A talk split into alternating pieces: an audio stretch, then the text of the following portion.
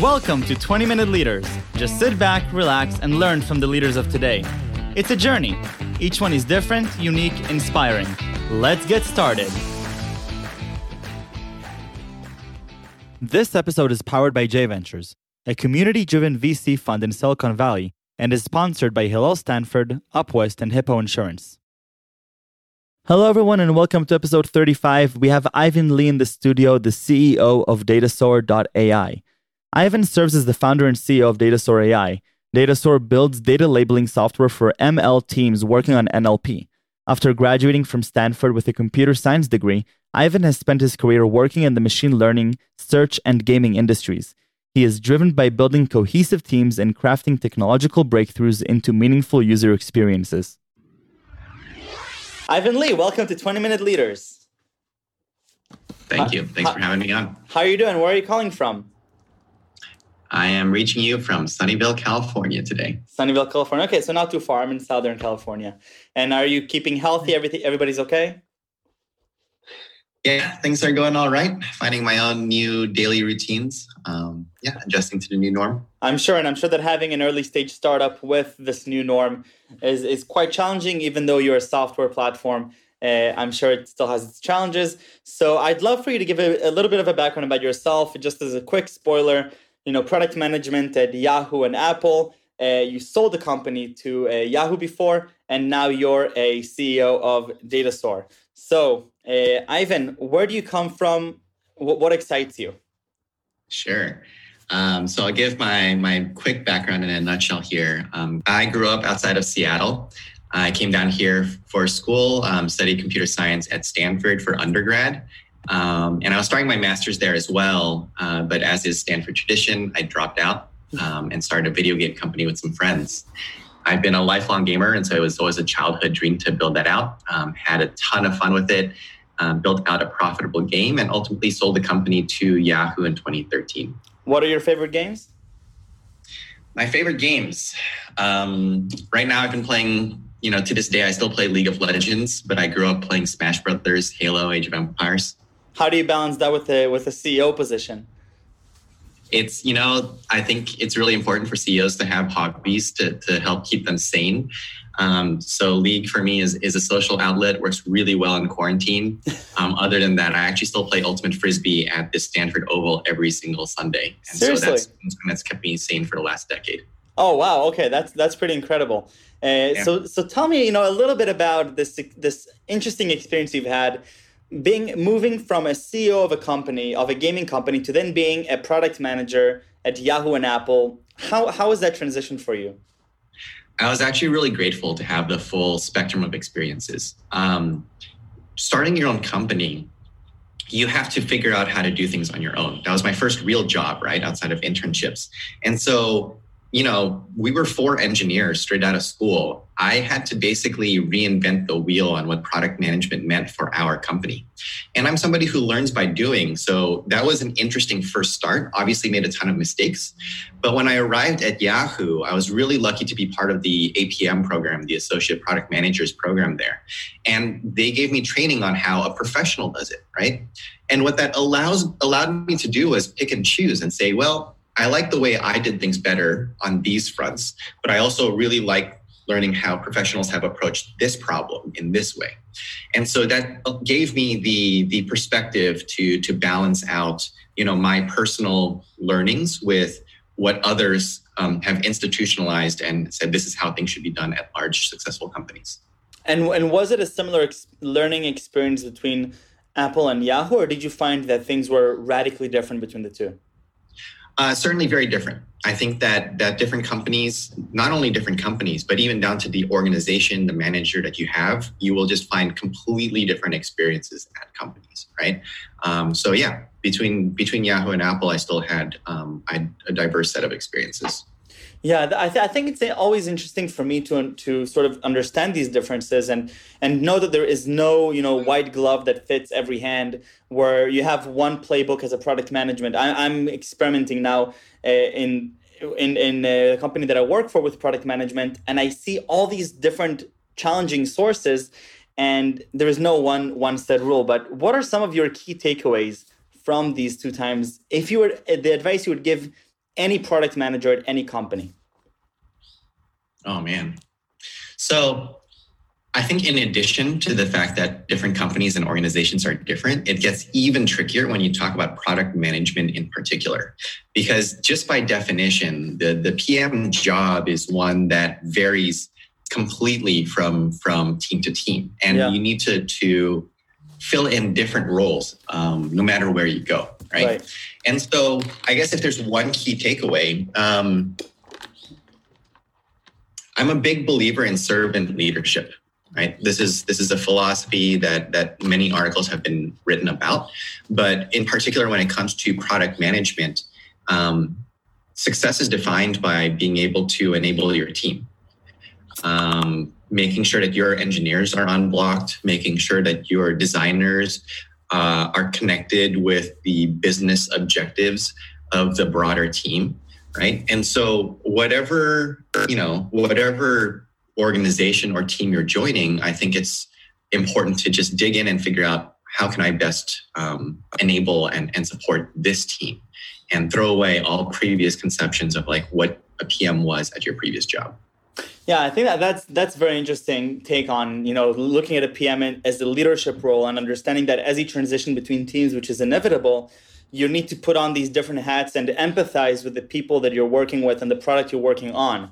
And i'm sure that it's also extremely different between you know when you're doing something for an, an enterprise team versus a b2c team uh, which is also fascinating. So let's move on to artificial intelligence labeling nlp Datasaur yeah so um, actually segueing into that topic um, the reason that i ended up working on machine learning and ai in the first place is because my manager understood that you know, I had a lot of experience as a front end PM. Um, I like thinking about design and user experience and all of that, um, but I had no experience on the back end. So he assigned me to replace, you know, uh, Yahoo's 15-year-old search algorithms with a machine learned model, and my team was able to accomplish that, you know, within a matter of months, and that blew my mind. And so that changed the trajectory of my career. Um, I, I was no longer working in games. I became an MLPM for the next seven years right? Wow. Okay. Yeah. So that was a really meaningful transition. Um, and so, yeah, I became a convert. This was early on in the AI hype cycle as right. well. Yeah. I came to better understand just how powerful, uh, you know, AI technology could be. Uh, but I also got a peek behind the scenes as to how all of this works. And it turns out, you know, in order to power all these AI algorithms, you need a lot, a lot of uh, training data. You need to feed it a lot of examples so that it can learn and build an understanding of our world and, and expectations of our world, right? And so um, having experienced that and having spent millions of dollars getting labeled data over the years, yeah. instead of, you know, recreating these processes um, yet again at another company, I decided it was better for me to just build a startup around this and say, let's solve this for, for the industry once and for all. And so that was the origin of Datasaur. A little over a year ago, I started this company with the goal of taking all these best practices, all the solutions that I'd seen, you know, reinventing the wheel over and over again at multiple companies, democratize that and make that available to anyone working on uh, on AI. Right. So, so data labeling. Why is it difficult? Why does it cost millions of dollars? Yeah. Give me the broader spectrum about this. Sure. So it's a it's a volume it's a volume thing, right? It can be very difficult at times. It doesn't always have to be, but essentially algorithms have a really like humans still have an advantage over these these robotic algorithms in that we come with you know this wealth of experience in the real world. We have subjective opinions. So i'll give you one example right? Think about yelp reviews. You want to understand whether the reviewer is saying something positive or negative about things. Right. People will employ sarcasm. They'll employ you know all kinds of of linguistic tactics to to write their review and it's not always straightforward to understand. So you need to feed the, the uh, model lots of these examples so it can begin to understand um, exactly how humans describe in this case restaurants. Yeah you know one of the things that i always allude to when i when i think of nlp uh, it's the, and the difference between just understanding the content of what we're saying but also the intent. And i think of the onion and if i were to give you know a, a computer a, a regular machine learning algorithm, you know, 10 years, 10 or 15 years ago, a piece of the onion to read, it would probably be able to to understand the content. It would take it seriously. And I imagine then a leader making decisions based on the onion, that would be pretty yeah. funny and pretty sad at the same time. Uh, and I think that's exa- for me, that's the distinction with what NLP is really about understanding the intent behind what the person was writing. Yeah, that's a wonderful example. Great. So, so okay, labeling volumes costs a lot. How do you actually uh, democratize that and, and help solve that? Right. So I think the other thing to understand is everybody at this point has heard in the mainstream media all these advances in AI, right? Like we're we're well into the AI hype cycle, but the thing is, um, deployment is not fully out there uh, we're still very early in the adoption cycle. And so if you think about Fortune, you know, 500 companies, we t- we're thinking about traditional uh, industries like agriculture, foresting, oil, right? They may have allocated budgets towards uh, deploying AI, but we're it's far from being ubiquitous so far. So I think we are um, because there is still so much adoption left to be done in the coming decade, uh, I wanted Datasaur to be well positioned to be the data labeling um, solution of, of choice, right? Now, as far as democratizing it, uh, all these companies, you know, the Googles and the Facebooks and the Apples of the world, they're building their own internal tooling. Right. But as somebody who you know comes from an engineering background as a product manager i see that purely as an inefficiency. Why is everyone rebuilding very similar tools? If you had a designer today you wouldn't say oh let me go build this you know tool to help them design better. You just buy photoshop or sketch or figma right? Similarly i want people to get to the point where if you have data labelers you shouldn't be thinking of building your own solution which is the, the standard in industry today, you should come to Datasaur and say, oh, well, obviously I should just use this pre-existing solution. So now here's my question, and I'm, I'm challenging a little bit because it's I'm, I'm curious when you make the analogy for Photoshop and Figma and all those, you know, there are 20 year old softwares that have potentially thousands of engineers behind them, yet you mm-hmm. need to generate revenue tomorrow to be able to raise your Series A. And then my question is, so how how do you do that? Because if you go to the googles and facebooks with you know an mvp then they'll say ah our internal tool is while it's not good it still gives it's still better and more it's more specific to us and startups may not have the funds to pay for this. So how do you actually go about bringing this to market until it gets to the level of photoshop yeah, um, it's a great question, and I think that is part of you know every startup's journey is like how yeah. do you you compete against you know sometimes much better resource teams. In this case, we're fortunate. Um, you know, we I've had a peek at at some of the tools um, that some of our clients have been building out, and the thing is, I've got seven wonderful engineers who've been working on at this nonstop for the past year, and our solution is you know, arguably the best and most comprehensive one out there from a generic standpoint, right? Like it is already, it has already surpassed what these teams have sometimes spent years building out internally. Yeah. And the reason is this, right? If you're if you're working at Apple and, and you want to and you've got some good engineers, you don't necessarily prioritize their time to work on internal tooling.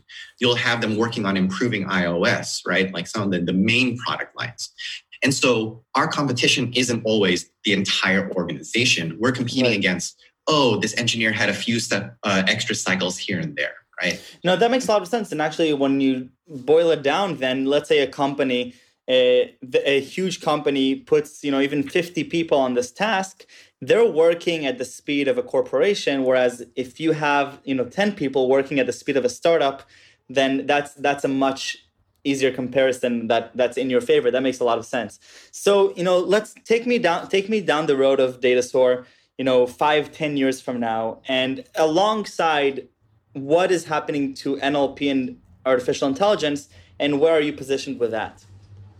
Yeah. Um, well five to ten years is a long long time in in the world of tech right? That's what you committed so, to no?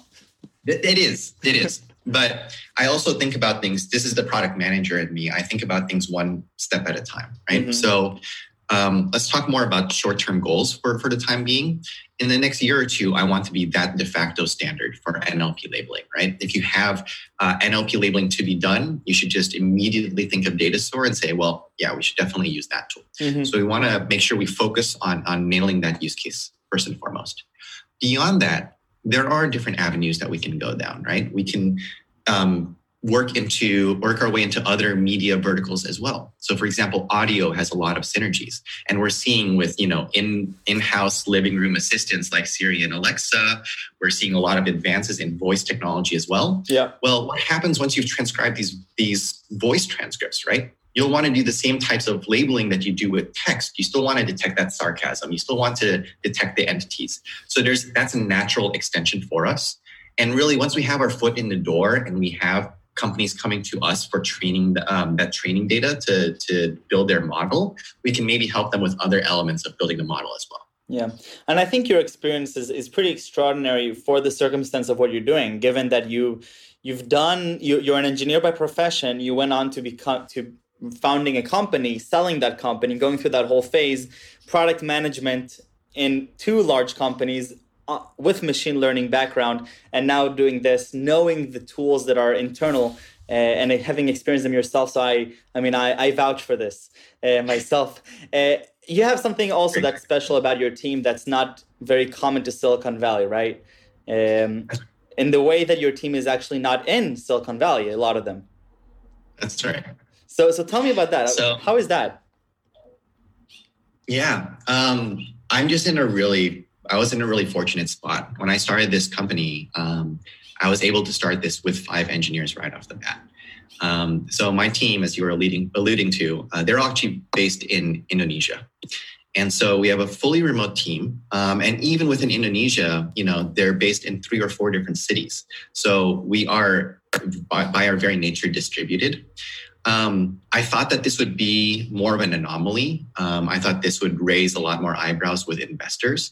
But you know, having gone through the recent Y Combinator batch, um, having spoken with investors, this is becoming the new norm.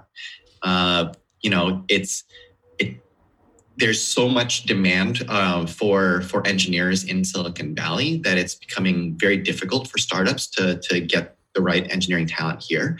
And it's a global economy and a global world, right? And yeah. so we've been operating remotely from day one, um, and it's worked out really well for us so far.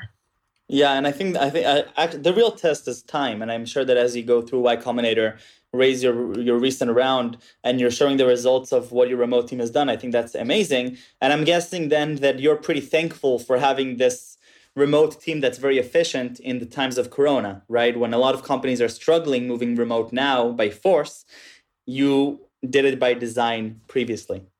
That's right, hundred yeah. percent. Ivan, three words that describe you best. Oh man. Um, all right. So I was thinking about this from the start. Uh, I think